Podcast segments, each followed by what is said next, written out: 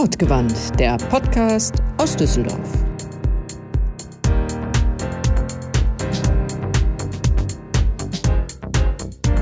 Manchen Menschen hört man einfach gerne zu. Meistens sind es die, die lieben, was sie tun, ganz bei der Sache sind. Aus Überzeugung, aus Leidenschaft, warum auch immer. Mit diesen Menschen sprechen wir bei Wortgewandt. Wir, das sind Philipp, Shanti und Christiane.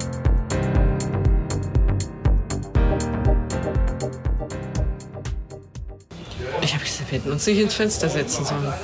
Eigentlich wollten der Bär, auch versucht mit Champagner nicht um, da wollen die anderen Sachen. Der Bär wollte unbedingt mal Wiener Schnitzel beim Rubens probieren. Auf die Nachfrage, wo das Wiener Schnitzel das am besten ist. Ja, Das habe ich gelesen. Da habe ich mich noch Ja. nicht zu geäußert, weil ich gerade gestern Schnitzel geraten habe und meine viel besser waren. Bestimmt. jetzt Ist sollen die, die von der gekauften Kuh? Nee, die waren ökologisch nicht korrekt aus dem Discounter. vom Kalb. Nein, vom Schwein. Also dann war es eigentlich ein Schnitzel Wiener Art. Ich habe ja nicht gesagt, was für ein Schnitzel. Und du sprichst einfach hier mit, wenn wir über Wiener Schnitzel reden. Ich rede immer mit. Egal, worüber ihr redet und egal, ob ich weiß, worum es geht. Ja, möchtest du unseren. Äh, achso, vielleicht sagen wir erstmal, wer Wo- wo wir sind? Wo wir sind. Warum machen wir das eigentlich? Das ist unsere erste Sonderfolge von Wortgewandt. Dem Podcast. Und wir sind eingeladen worden. Echt, hat er uns eingeladen? Wir Sorry, stimmt, falsch. Wir haben uns eingeladen bei unserem Sponsor. Denn dazu muss man sagen, bisher haben wir die Flaschen immer vorgestellt, die wir, also den Wein immer vorgestellt, der uns empfohlen wurde. Aber wir hatten den Wein nie, deswegen mussten wir mal bei unserem Sponsor vorbeischauen. Ja. Ja, Und so sitzen wir hier mit dem Tim und unterhalten uns jetzt nicht nur über den Wein, sondern auch über das Thema, über das alle reden. Über Barrik? Wiener Schnitzel. Und das Coronavirus. Ah, okay. Ja. Leer gekaufte Nudelregale, ein Mangel an Toilettenpapier, Lebensmittelknappheit bei mancher Tafel. Corona ist da und selbst die Hamster gehen viral. Höchste Zeit für eine Sonderfolge unter dem Motto Wir müssen reden. Am besten mit einem, der den Ball flach halten kann und auch bei Themen wie Geflüchteten und Umweltspur Haltung bewahrt. Willkommen, Tim Köhn. Kann jemand runterzählen, bis sich jemand aufregt? So 3, 2, 1, Panik! Es war äh, ein, ein einschneidendes Erlebnis für mich. Ähm, Ich war am Donnerstag mit meiner Kollegin Mittagspause im Drogeriemarkt. Sie brauchte noch Toilettenpapier. Guter Versuch. Das Regal war nahezu leer geräumt, nur noch die Deluxe, ich glaube, die heißt auch Deluxe-Variante, zehnlagig war da. Und sie hat ein Paket mitgenommen, weil sie brauchte es dann Dringend. dringend auch eigentlich. Ich habe behauptet, der Drogeriemarkt hat das ganze Lager voll, möchte jetzt nur endlich mal diesen Den Deluxe. Ladenhüter raushauen. ja, den La ne? ja, würde ich sagen. Aber wahrscheinlich war es anders. Also ich hatte ansonsten, ich war an der Ostsee und äh, hatte auch via Facebook einigen Freunden angeboten, Care-Pakete hier runterzuschicken. Ja, du hast ja noch ne- freundlicherweise gepostet und gefragt, wie es zu Hause aussieht. Und ich vollmundig, ach Quatsch, hier ist alle, sind alle Regale voll. Alles super. Eine Stunde später war ich einkaufen. Ja, da war überhaupt nichts mehr voll. Außer Klopapier war alles weg. ungefähr vor einer Woche oder vor anderthalb habe ich dann gehört, irgendein Wissenschaftler, Politiker oder sonstiger Mensch sagte dann, an dieser Corona-Krise würde man sehen, ob die Gesellschaft in der Lage dazu wäre, zusammenzuhalten, zusammenzustehen, füreinander einzustehen. Angesichts der Nudelkäufe, Aber das ist ja jetzt schon, also das, das Ergebnis hätte ich vorher schon sagen können, aber das war jetzt einfach noch das letzte Symptom, dass die Gesellschaft nicht in der Lage ist, Krisensituationen souverän zu meistern. Und wir haben ja noch keine ernste Krise, sondern möglicherweise stehen wir ja nur erst am Beginn. Das ist ja alles noch gar nicht so dramatisch. Aber auch jetzt wird ja schon Desinfektionsmittel an allen möglichen und unmöglichen Orten gestohlen, wie man hört und wie man lesen kann. Also von daher gesehen, warten wir mal ab, bis es mal richtig ernst wird. Ich frage mich immer, was die Leute denken. Meinen die, übermorgen, wenn die ein Drittel der deutschen Bevölkerung erkrankt ist an Corona, laufen draußen nur noch Zombies rum und wir werden alle sofort gefressen? Also auch mit einem Grippevirus kann man theoretisch einkaufen gehen, ohne zu sterben, ohne jemanden anzustecken und ohne irgendeiner Gefahr ausgesetzt zu sein. Wir laufen alle tagtäglich mit irgendwelchen Krankheiten und Keimen und Schnupfen und hast du nicht gesehen rum, aber jetzt geht es irgendwie, muss ich zwei Wochen zu Hause eingebunkert leben können. Ja, Oder fällt mir ein, wir haben einen Bunker. Also ganz Ich muss wilde, kurz weg. ich dachte, ich rede mit euch darüber, weil ihr so vernünftig seid. Wisst ihr übrigens, äh, kennt ihr alle Verschwörungstheorien zum Virus? Ich weiß nicht, ob ich alle kenne. Augenblick, ich hole kurz meinen Aluhut. Also, ich kenne die. Das Virus ist von den USA hergestellt worden, um China, um es in China zu verbreiten und China zu schwächen. Die Ich Fledermaus sah aus wie Batman. Ich Okay. kenne eine andere, die, dass das Virus in China wirklich ganz bewusst produziert worden ist, um uns allen zu zeigen, was passiert, wenn China nicht mehr mitspielt und wenn China als Handelspartner ausfällt. Okay. Und damit bringt, äh, ist ja toll, dann bringt sie sich erstmal selbst um und okay, wir reden über Das China. sind, sind Verschwörungstheorien. Verschwörungstheorien. Ja, aber die ist, ja, Das ist die, nicht die hinkt ja sofort. Die lahmt schon, die muss man erschießen. Mit dem 5G-Netz. Wuhan. Das 5G-Netz, die, die kenne ich Die noch kennst nicht. du nicht? Die kenne ich noch nicht. Ah, die ist toll. Wuhan ist eine der, eine der Regionen, wo in China schon komplett das 5G-Netz ist. Und deshalb ist der Virus da und die Leute sind krank. Die haben äh, wahrscheinlich gar kein Virus, sondern 5G hat das verursacht, die Strahlen. Das ist ja sinnvoll. Ja, Also, dass Wuhan toll. in China anscheinend, so sagte man mir, das Pharmagebiet ist, Ah. dann wundert es einen ja auch nicht, dass es da ausbricht. Irgendeine pharmazeutisch-technische Angestellte hat das anscheinend auf dem Nachhauseweg mitgenommen und zerbrochen, die kleine Fiole, und jetzt haben wir es alle. So wird's, also die, diese Verschwörungstheorie Ah, kenne die ich. ist auch gut. Die ist, die ist sehr Ja. schön. Also die netteste, die ich heute gehört habe, war, dass eigentlich Barilla hinter dem äh, Coronavirus steckt. Um endlich die Nudeln um zu endlich die verkaufen. Nudeln Ja. zu verkaufen, weil es wurde auch heute, habe ich also Bilder gesehen vom Rewe-Markt Be am Belsenplatz in Oberkassel, wurde überschrieben mit die Nudelindustrie schlägt zurück. Es waren also wirklich dort, dort Nudeln, Nudeln, Nudeln abgebildet, alle von Barilla. So wurde dann diese Verschwörungstheorie geäußert. Das ist doch vermutlich doch alles von Barilla ist. So.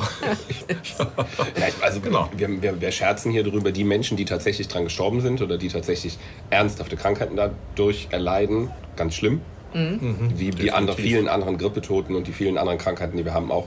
Was ja echt nervt, ist einfach das gefährliche Halbwissen, was rumläuft, die Panikmache, die Hamsterkäufe, die Angst haben muss, morgen keine Nudeln mehr machen zu können, weil es halt keine mehr gibt. Außer bei euch hier Ja. liegen Bei bestimmt noch Barrick gar- Guck mal, ich sehe ein ganzes Regal mit Ja. Nudeln. Ich habe noch nie so viele Nudeln bei Barrick gesehen. Rick hat Ja, wir haben, wir haben natürlich auch nachgeordert, ja. Muss man ja. Ja. Also das, das ist einfach ein schlechtes Zeichen für uns alle oder für die Gesellschaft. So, kennt Dass ihr das irgendwie nicht jemanden? funktioniert. Weil ich äh, würde jetzt behaupten, ich kenne niemanden, der das gemacht hat, aber es muss ja Leute geben. Kennt ihr Leute, die gehamstert haben, die gesagt haben, ja, ich bin ja nicht blöd, ich hole mir jetzt nochmal 10 Kilo Nudeln? Nein, in meinem Umfeld kenne ich wirklich keinen. Aber ich bin ganz bei dir. Es müsste eigentlich, es müsste, ja. müsste, es, müsste es ja welche geben, aber es hat sich keiner mir gegenüber geoutet. Und ich habe auch keinen getroffen. Aber wie gesagt, ich war auch letzte Woche ja noch an der Ostsee und da war ja alles ruhig. Da gab es auch noch Desinfektionstücher und alles bei Rossmann. Daher, wie gesagt, ich hätte Per- Care-Pakete runterschicken können. Also ich habe den Wahnsinn nur live gesehen, wie die Leute drei Paletten Milch in, die, in den Einkaufswagen hieften. Und das kann man irgendwie samstags nachmittags jetzt nicht brauchen. Glaube ich einfach nicht, dass man wirklich, dass jemand drei Liter Mil äh, drei Paletten Milch braucht. Das war ein bisschen strange zu sehen, aber wirklich selber kennen. Also bei, bei einer weiß ich zumindest, die gesagt hat, ich will eigentlich gar nicht hamstern, aber bevor alles weg ist, kaufe ich jetzt auch fünf Pakete mehr. Das ist halt der, der Hamster über, über Bandenspiel, der eigentlich nicht selber hamstert, sondern Angst hat, dass er morgen Das- nichts kriegt, weil alle anderen hamstern. Aber glaub, hat, das- das- hat den gleichen Effekt. Ja. Ja, das Prinzip funktioniert ja eben so. Man, hat, man, man sieht, dass andere Leute hamstern und dann glaubt derjenige ja, oder glaubt man ja schon mal selber, der, die anderen haben irgendwelchen Informationsvorsprung und fängt dann selber irgendwie fast reflexartig an zu hamstern. Ja. So scheint das ja zu funktionieren. Als ich dabei im, beim, im Discounter mit dem großen A stand und die Regale leer waren und vor mir die Einkaufswagen überfüllt mit Trockenprodukten, also mit Sachen, die haltbar sind, Mhm. ich habe auch angefangen zu überlegen, äh, muss ich das jetzt auch machen? Es hat sich echt komisch angefühlt. Das war so ein Ja. bisschen apokalyptisch, wenn man sieht, alle anderen rennen Ja, vor ja. irgendwas weg oder machen was. Man überlegt schon für eine Sekunde, muss ich das jetzt auch? Ich Mhm. habe mein Päckchen Eier gekauft, was ich brauchte. Eier hat keiner gehamstert. Also mit dem ganzen. Mehl wurde kein Kuchen gebacken, weil Eier gab es noch. Und habe mein Päckchen Eier bezahlt. Ja. Ich habe nicht gehamstert. Ich habe ich hab gestern Abend einen Bericht gesehen ähm, in, in der Aktuellen Stunde. Da ging es um die Tafeln im Land. Das war eine in Westfalen, wenn ich mich recht erinnere. Die haben Lebensmittelknappheit dadurch, dass Leute alles weggekauft haben. Und da müssen sie auch Gemüse irgendwie weggekauft. haben. Ich habe keine Ahnung, wie das sein kann. Aber die Tafeln haben jetzt Probleme, genug Sachen zu verteilen. Aber die Tafeln kriegen doch eigentlich auch viele, hätte ich jetzt gedacht, dass die viele frische Produkte kriegen, die nicht gedacht. verkäuflich sind. Ja, und da scheint, selbst da scheinen sie Probleme zu haben. Nur Nudeln, Mehl und Milch und Reis hilft jetzt auch nicht wirklich. Ja. Also da ich, hätte ich jetzt keinen Spaß dran, zwei Wochen zu Hause zu sein. Ich würde mich auch mit anderen Dingen noch bevorraten. Kann ich noch eine Kiste Wein mitnehmen? Apropos, wir, wir können jetzt auch noch das Rezept durchgeben, äh, wie man aus Wodka und anderen Zutaten. Einen äh, leckeren Drink mixt? Nein. Ja, schade. Desinfektionsmittel, die Aber um nochmal die, die, das Thema Tafeln anzusprechen, ist natürlich ganz bitter, dass denen das jetzt fehlt, die ganzen Lebensmittel. Wobei ich allerdings auch davon ausgehe, dass es dann sich auch schlagartig wieder ändern wird, wenn die Leute auch alle ihre Sachen alle nicht mehr loswerden, dass sie es dann Mhm. auch vielleicht wieder spenden, wenn sie denn vernünftig sind, was ich ja, Ja. hoffe, wenn sich die Situation mit dem Ja. Coronavirus wieder entspannt, dass sie dann sehen, was soll ich mit den ganzen Nudeln und mit dem ganzen Mehl zu Hause, vielleicht sind die ja dann so vernünftig Ja. und spenden es dann an die Tafel. vielleicht. Das wird ja nicht schlecht, das Mehl. Aber vielleicht haben Sie jetzt, wenn, wenn Sie uns so zuhören, schon darüber nachgedacht und denken, oh ja, ich habe ein paar Nudeln zu viel und die könnte ich jetzt mal bei der Tafel abgeben. Nein, ich möchte da kurz intervenieren. Der Wortgewandt-Zuhörer ist ein äh, denkender Mensch, Äh, der Ja, realistisch, verantwortlich nachdenkt, handelt und eben nicht gehamstert hat. ja, aber was kommt vorher, dass er äh, das schon ist und deswegen wortgewandt hört? Oder ist man das, wenn man wortgewandt gehört hat, wird glaub, man wir- dann immer Wir haben klüger? keine therapeutische Wirkung. Ich glaube, wir, wir locken entweder die Wahnsinnigen oder die Verrückten oder die Normalen an. Ist das sowas, was sich vielleicht auch gegenseitig anstupst, wie Ja. man so schön sagt? Ich versuche, ich suche gerade nach dem Wort. Gegenseitig befruchten. Oder so. Synergieeffekte. Ach, Entschuldigung. Ja, wie, aber anstupsen finde ich, halt, nicht anstupsen finde ich halt so hübsch. Das Noch, stupst sich wir trinken gegenseitig vielleicht an. noch mal ein Schlückchen Wein auf. Was trinken wir denn? Ja, was Wir trinken trinken wir? einen wunderbaren Sauvignon Blanc aus der Gascogne. Einer meiner Favoriten. So können- einer, den man so wirklich so schön nebenbei trinken kann. Ich bin schlecht im. Wein beschreiben. Ich kann, das müsste jetzt jemand anders machen. Ich trinke sowas immer nur gern. Frag doch den Timfluencer. Ja, wonach schmeckt der? Ja, also der schmeckt doch. Ganz, ganz typischer Sauvignon Blanc. Also Grapefruit Das kann man auch immer sagen, oder? beim Sauvignon Blanc Beim schon. Weißwein Also hat zumindest. eine sehr, sehr angenehme Frucht. Ja, Schön trocken, wie gesagt. Sehr, sehr gefälliger Wein für alle Tage.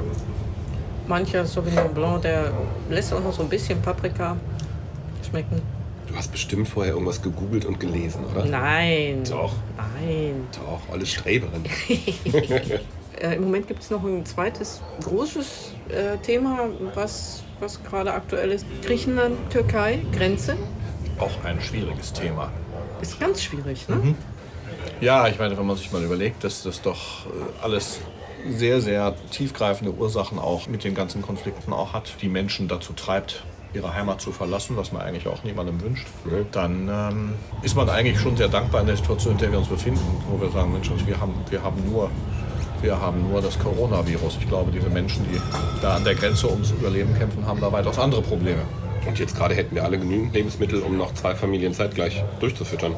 Und Düsseldorf hat sich ja angeboten. Ich finde es auch, also da wird ja drüber gemeckert und dem, dem, dem Geisel direkt die Abwahl gedroht. Finde auch, dass wir da was tun können und sollten. Ich glaube, es sind 120 oder 140 Städte in Deutschland, die gesagt haben, wir würden aufnehmen. Ist aber eine nationale Entscheidung und national sagt, nee, machen wir nicht alleine, wir möchten eine europäische Lösung. Die kriegen sie jetzt seit fünf Jahren nicht hin. Ja. Und dann zu sagen, naja, diese 5000 minderjährigen, unbegleiteten Jugendlichen und Kinder aufzunehmen, das geht nicht nur in Deutschland allein, es muss eine europäische Lösung sein. Ich befürchte, die sind volljährig, ehe das, die äh, europäische Lösung kommt. Das glaube ich allerdings auch. Und ähm, es ist im Grunde genommen kann man eigentlich nur fassungslos äh, sich das ansehen, wenn man sich das mal überlegt, dass man wirklich seit fünf Jahren auch letztlich letztlich ja die Türkei auch ein Stück weit allein lässt mit der Thematik und sagt so, okay, das, die Menschen sind da ja alle wunderbar aufgehoben, wir brauchen uns da im Moment erstmal nicht mit zu befassen, bis wir dann, dann irgendwann mal eine europäische Lösung haben, aber die Probleme bestehen ja nun mal und die Leute äh, versuchen alles eben sich auch irgendwo in Sicherheit zu bringen und in eine Region zu bringen, wo es ihnen dann besser geht. Entscheiden aber Politiker jetzt, die Sorge haben, wenn sie sagen, ach, lasst uns mal auf unsere Werte uns besinnen und ein paar Flüchtlinge, Geflüchtete reinlassen, die haben sehr viel Angst vor Rechtspopulisten. Die Angst besteht ganz Ja, definitiv. ja, klar, die Angst, dass und die, die ist ja auch nicht unberechtigt. Dass die AfD Stimmen gewinnt, dass man davor Angst hat, ist immer berechtigt. Aber Ich glaube, das bestimmt das Handeln auch. ja, das, das ist ja die Schande, dass die Menschen, die da von uns noch weiter weg an der Grenze stehen, deswegen ist das Problem ja immer noch so schön abstrakt gewesen bisher, dass die nicht mehr Menschen sind, sondern nur noch ein Verhandlungsstück. Ja, da, da kann ja. die Türkei mithandeln mhm. und das als äh, Pfund in die Waagschale werfen und dann kann die EU dagegenhalten und kann Gelder zurückhalten oder nicht zurückhalten oder damit locken. Und tatsächlich ist es am Ende nur die, weiß ich nicht, fünfköpfige Familie, die fliehen musste. Ich kann ja immer nur in so kleinschrittig denken. Mhm. Ich bin irgendwie nicht so dafür gemacht, so ganz groß global zu denken. Und wenn immer, wenn ich mir vorstelle, da steht einfach nur die Mutti mit ihrem Vater und also mit, mit ihrem Mann und den zwei Kindern und vielleicht noch der Oma, die einfach nur leben will. Und die sind mhm. jetzt aber Verhandlung, ist, dem Verhandlungskalkül der EU und der Türkei ja, ausgesetzt. Ja, das, das finde ich sehr, sehr traurig. Zum Teil auch so. Ich habe in einem Artikel gelesen, ein, ein Familienvater wird also gefragt, das, wieso sind Sie jetzt hier an der Grenze, ist, kommt aus Afghanistan, hat ein paar Jahre in, in der Türkei in einer kleinen Stadt gelebt, in einer kleinen Wohnung mit seiner Frau und seinen beiden Kindern. So die Miete durch Gelegenheitsjobs bezahlt und dann äh, hat man ihm gesagt, so, jetzt ist die Grenze offen hier zwischen der Türkei und Griechenland. Jetzt besteht die Chance, er hat die Wohnung aufgegeben oder die Familie hat die Wohnung aufgegeben und sind los und haben dann irgendwann feststellen müssen jetzt natürlich, dass die Grenzen nicht offen sind. Ja. Das ist der konkrete Fall und davon gibt es viele. Und es sind eben auch Familien und nicht nur die jungen Männer, vor denen alle immer waren. Was machen wir jetzt? Ja, was machen wir jetzt? Also ich bin aber vor allem auch schockiert, wenn ich überlege oder wenn ich, wenn ich, wenn ich sehe, wie dann von europäischer Seite an der Grenze geantwortet wird mhm.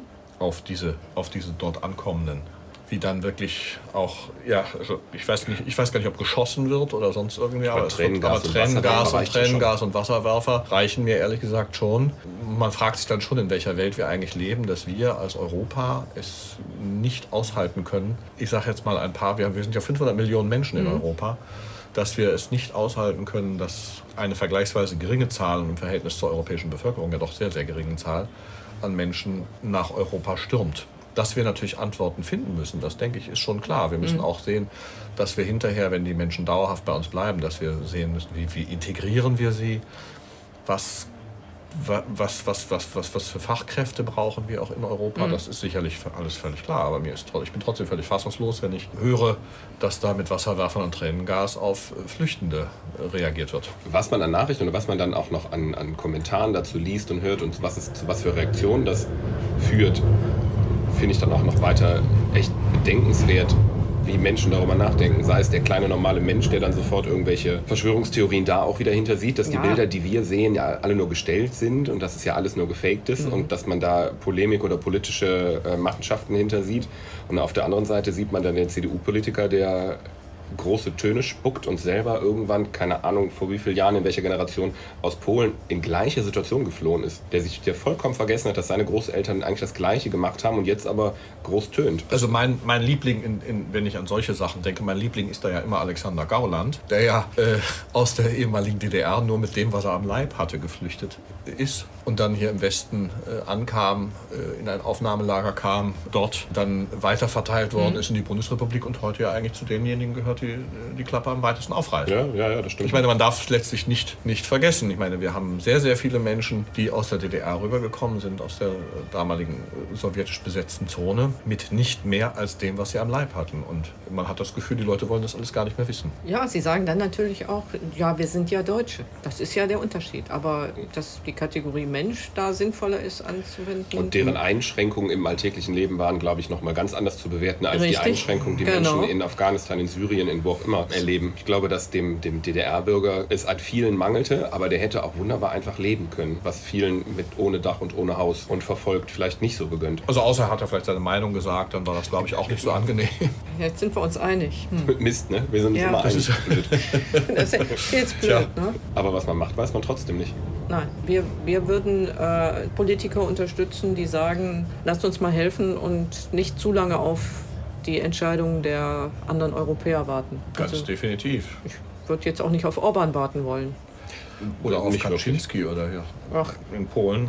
Nein. Auch eher weniger. Ich wollte gerade sagen, meine, wir haben ja das gleiche Thema wie 2015 und seit 2015, das sind fünf Jahre jetzt her, ist ja letztlich nichts Grundlegendes passiert.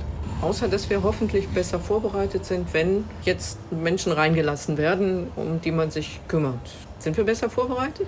Ich denke schon. Ich habe heute Morgen noch am Radio gehört, dass zumindest jetzt die Registrierung einfacher oder sicherer wäre. Dass ja. man da so ein bisschen mehr diesem Flüchtlingsstrom entgegenzusetzen hat und nicht einfach un unregistriert reinlässt und nicht mehr weiß, mhm. wer ist denn da und wo gehen die hin, sondern dass man einfach weiß, wer kommt. Ja. Und was man dann dementsprechend auch mit den Menschen hier Ja. machen kann, dass die nicht einfach nur in der Dunkelziffer verschwinden. Tja, Tja, da haben wir das große Thema auch das schon wieder. große durch. Thema abgearbeitet, ja. Ja. ja. Ja. Sollen wir jetzt noch über Umweltspuren sprechen? Da haben wir schon lange nicht mehr darüber gesprochen Das ist wahr, finde das ist wahr. Aber das finde ich, das sollte Aber man. da, haben wir, da kriegen wir vielleicht ein Konfliktthema, weil ich bin ja auch wirklich ein. Ah, ja, äh, nein, so- ich, also ich bin ja, ich bin ja seitdem ich, seitdem ich die E-Scooter, die von vielen ja so gehasst werden, seitdem ich die E-Scooter nutze, bin ich ja ein großer Fan dieser Umweltspuren. Ich lasse ja mein Auto, wenn es denn geht, stehen in Düsseldorf und ähm, nutze diese E-Scooter wirklich ja als ganz, ganz fantastisches Ja. Fortbewegungsmittel, wirklich von A nach B. Hm. Und ähm, von daher gesehen, vielleicht kriegen wir daher jetzt noch ein. Äh, Ich, wie du weißt, fahre ich Fahrrad in der Stadt. Ich finde Ja. die Umweltspuren dann auch gut. Der Philipp. Ich bin immer derjenige, der, wenn bei Facebook irgendwelche großen Shitstorms darüber gemacht werden, Ja. derjenige, der, da wird ja immer gefragt, niemand ist auf diesen Fahrradspuren unterwegs, niemand fährt auf der, was ist es, Sizilienallee oder Kleverstraße über den Fahrradweg und ich heb da Ich mein schon. Händchen und sage, ich doch. Und auch im Winter. toll. Ich fahre da Super. mehrmals wöchentlich. Also ich bin da absolut für. Für mich kannst du noch 50.000 Autos mehr aus der Stadt rausprügeln Ja. und einfach Fahrrad- und Fußgängerwege machen. Und die Kleberstraße ist ja auch toll. Da Mhm. sind nicht mehr so viele Fahrradfahrer auf dem äh, Bürgersteig unterwegs. Das Ja, auf dem Bürgersteig super. kann man auf der Kleverstraße ja überhaupt nicht fahren, Nee. weil ja jeder, äh, verständlicherweise jeder aus dem Haus rausgeht Ja. und nicht immer links und rechts gucken kann Ja. und will. Wenn ich aus dem Haus rausgehe, gehe ich einfach raus. Aber als Fahrradfahrer hast du den immer direkt Gut. auf dem Lenker. Egal wie langsam man Also fährt. deswegen, Umweltspur können wir uns auch nicht drüber streiten, scheint mir. Auch da müssen wir anfangen umzudenken, ganz Ja. einfach. Und ich meine, und wir machen das ja jetzt schon so, dass wir, wir haben uns extra ein, ein, ein, ein Lieferfahrrad gekauft und liefern im Viertel hier gar nicht mehr mit dem Auto aus. Das macht ja auch Um ganz Sinn. einfach. Ja, aber ich meine, es, das ist schon eine Herausforderung mit drei Kisten Das stimmt. vorne Ja. mit so einem Fahrrad. Also das musste ich üben. Ja. Ich habe letztes auch, ich habe Couture to go angeboten. Ich habe mit dem, mit dem Elektroscooter meine Kleidersäcke zur Rheinterrasse gebracht. Das fand ich auch sehr lustig, hat super funktioniert. Ja. Wenn man dann weiß, dass man gerade, welch- welchen Wert man da so gerade auf dem, im Kleidersack durch die Gegend fährt, auf dem Tierscooter fand ich auch lustig, aber war, hat, war wunderbar. Hat nicht geregnet, strahlender Sonnenschein, bisschen kalt im Februar, aber war gut. Ja, das ist total nett. Die Shanti ist wahrscheinlich jetzt beim Schneiden schon eingeschlafen. Ja, Shanti Kann man jemand die äh, Shanti wecken? Shanti? Vielleicht brauchen wir so eine kleine Ratsche oder eine Tröte, Ja, damit ja. sie da zwischendurch immer mal wach wird. Ja. Wir sind jetzt schon. Oh, oh, oh. oh. Da Ja. gibt's was zu schneiden. Aber wir haben die Themen ja auch mittlerweile durch. Sollen wir, sollen wir ein fröhliches Ende finden? Ja, wir, wir kommen jetzt zum Ende. Äh, was wir ja noch nicht haben, ist eine Weinempfehlung. Ne? Also gut, wir haben den kurz besprochen, den wir. Aber das ist der Samstagmittagwein. Wir bräuchten jetzt einen Sonntagabend Tatortwein. Zum Beispiel. Also sonntagsabends, sonntagsabends zum Tatort geht auf jeden Fall immer unser Appassimento. Aus Apulien, ein wunderbarer, schöner, fruchtiger, schon fast halbtrockener Rotwein, der in der Herstellung sehr, sehr aufwendig ist. Da werden die Weintrauben bevor dem Keltern über mehrere Monate getrocknet, dass die so richtig rosinieren. Rosinieren. Rosinieren. Das ist jetzt mein neues Lieblingsverb. Ich rosiniere heute ein Ja, ja. Wobei man wird dann auch runzlig, Ja, runzlig dabei, also von daher also man sollte, also du solltest Ja, nicht so, zu sehr rosinieren. Na, also jedenfalls die rosinieren und dadurch ist dieser Wein unheimlich schön intensiv. Der ist sowohl für den Tatort als auch für den Kamin. Wer mich kennt, der weiß, dass ich ja gerne vorm Kamin sitze. Und dafür ist der top. Kriegt man bei Barrick, Nordstraße, Dreieck Düsseldorf. Oder sie liefern. Okay, Ja, dann vielen Dank. wissen wir, was wir ja, trinken morgen wir sind Abend. jetzt auch durch, weil es ist Samstag, da äh, ne, muss man mal was anderes noch machen.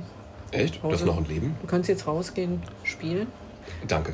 Ja, Ja. Bei dem schönen Wetter Bei heute. dem schönen Wetter ist das für dich auch genau richtig. Ja. Und du brauchst frische Luft, weil ich höre, du bist ja noch immer ein bisschen erkältet. nein, das, also ich, ich nuschel und grummel immer so. Das ist also das ist meine klare, glockenhelle Stimme. Deswegen, Wie sonst auch. deswegen wolltest Hast du nicht das, du hast das- nicht Coronavirus oder Ich, das nicht.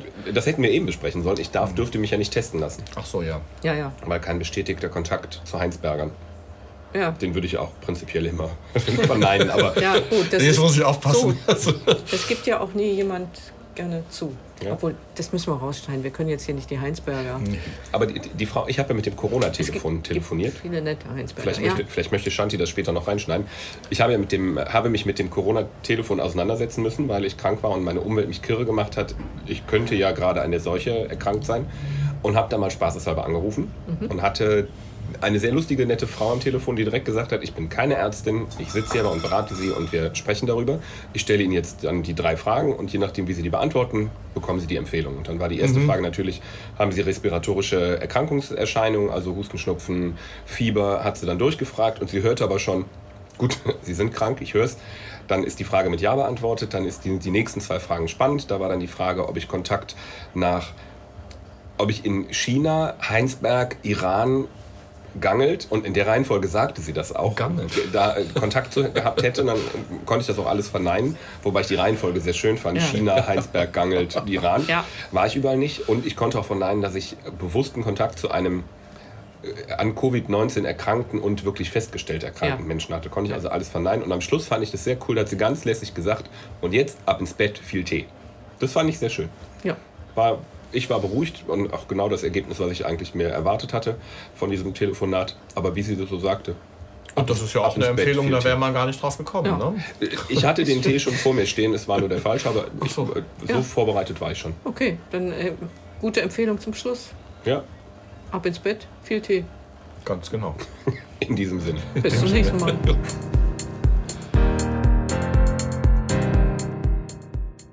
Bei allen Witzen über Nudeln und Toilettenpapier, das Coronavirus ist eine ernste Sache. Was ihr jetzt hamstern solltet, sind seriöse Informationen. Schaut morgens oder abends zum Beispiel auf die Seite des Robert Koch Instituts. Haltet euch an die Verhaltensregeln. Damit schützt ihr euch selbst und vor allem ältere Menschen und solche mit Vorerkrankungen. Das Robert Koch Institut findet ihr im Netz unter rki.de.